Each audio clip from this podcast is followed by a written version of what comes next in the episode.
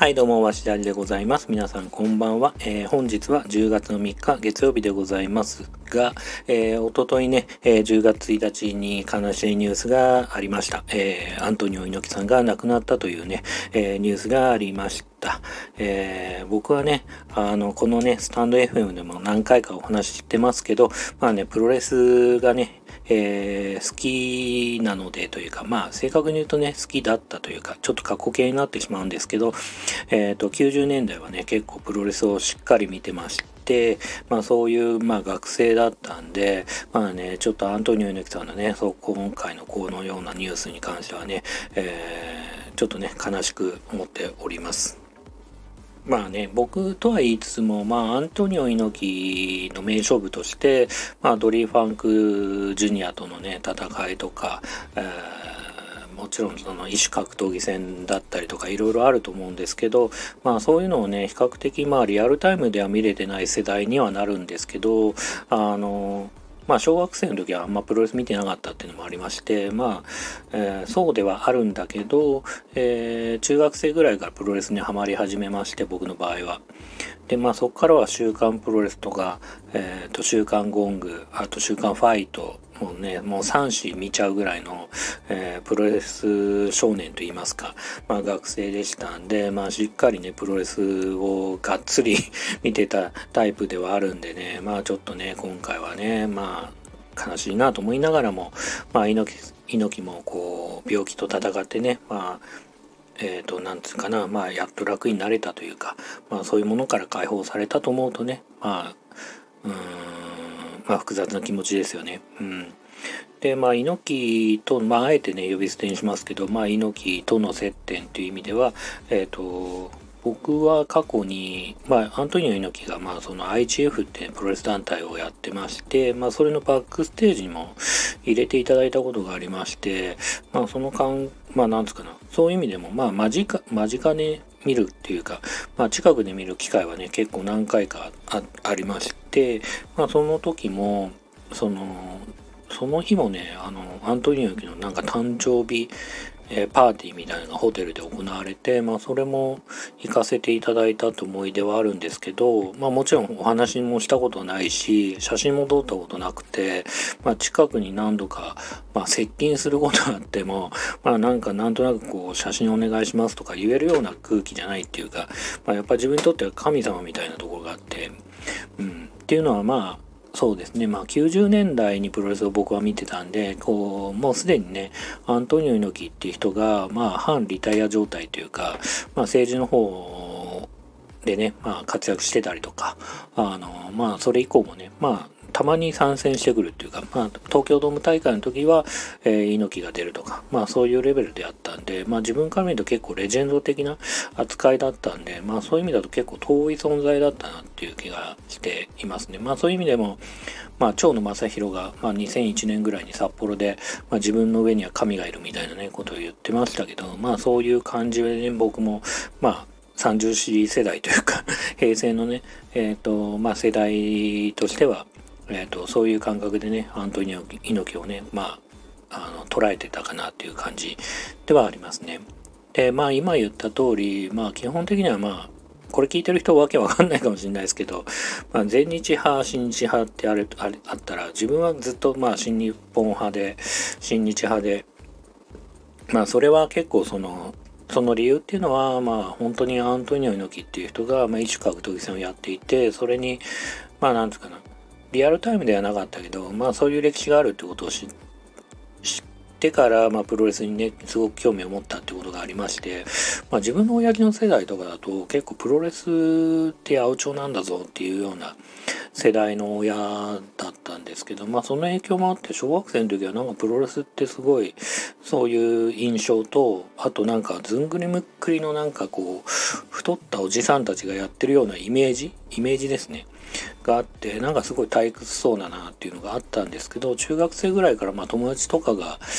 あのプロレスファンだったってこともありまして、まあ、プロレスを見に行ったりとか、まあ、その影響でちょっと本を読んだりとかしたら、まあ、アントニオ猪木っていう人がどうやらすごいぞみたいな感じに、えーと、自分の中でね理解するようになって、まあ、新日本プロレスをねすごく見るようになったっていうのが、まあね、プロレスファンになったきっかけではあるんでやっぱり、まあ、猪木アントニオ猪木の全盛期は知らないけどアントニオ猪木の影響でプロレスファンになったってことはまあ事実かなっていう感じですかね。うん。それであれですよね。まあこうえっ、ー、と1日の日に亡くなってその日かな？あのテレ朝の方でも追悼番組的なものをやってたんですけどまあねどうしてもまあ追悼番組はねさすがテレ朝でまあしっかりねあのタイガー・ジェット・シンとの試合とかえっとえー、モハメト・アリ戦とかね結構、え、流してたんでさすがだなと思ってね見てたんですけどまあどうしてもねニュース番組とかでちょこっとねアントニオ猪木のニュースを流すとしたらまあビンタ闘魂ビンタの人だったりとか「まあ、元気ですか?」って言ってるとこだったりとか「123だ!」ってやってるところばっかりねこうピックアップされたりフィーチャーされててまあちょっと面白おじさんみたいな感じでね元気なおじさんみたいな感じでねまあ報道されてる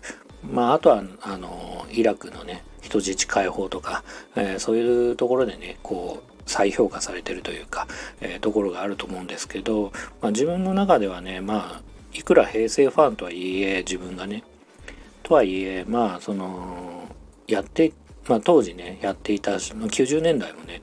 あの猪木の試合はすごい試合が結構ありまして、まあ、天竜との試合だったりとかあと、まあ、一番びっくりしたのがビッグバンベーダー戦でもうすでに猪木ファイナルカウントダウンみたいな感じで、まあ、引退間際みたいなね状況ではありつつももう本当にビッグバンベーダーのびっくりするようなジャーマンスープレックスをもう本当に頭から落ちるような角度とされてそれでもなんか戦ってる姿みたいな感じはもうめちゃくちゃびっくりしたっていうかまあそのねビッグバンベイダーのね自伝を読んでもまあアントニオ猪木がもうもっと攻めろもっと攻めろってね言ってたらしくてまあそういうね猪木のね本当に闘魂と言いますかファイティングスピリッツみたいなのね本当にすごいなと思いながらねあの平成ファンでありながらそういう猪木のね、えーと試合にね見せられたえー、リアルタイムでそういう意味でと、まあ、見れたところはねすごくね良かったと思ってるし、まあ、そういう、まあ、猪木のねすごい試合っていうのを、まあ、派生戦とかもそうだと思うんですけどまあねまあなんつかな、まあこう、聞い、今聞いてくださってる方が、まあそれをわかんないかもしれないけど、まあ ぜひね、まあどっかで見るタイミングがあったらね、モハモハメダリ戦とかね、もちろん素晴らしいと思うし、まあね、今のね、総合格闘技のね、まあ、礎をね、あの気づいたようなあの方だとは思ってるし、まあ、もちろんそのそうですね日本で、まあ、アントニオがいなかったら多分まあ佐山悟とか、まあ、前田明とか高田信彦とか、えー、そういうね選手がね育まあ新日本にね入団もしてないし、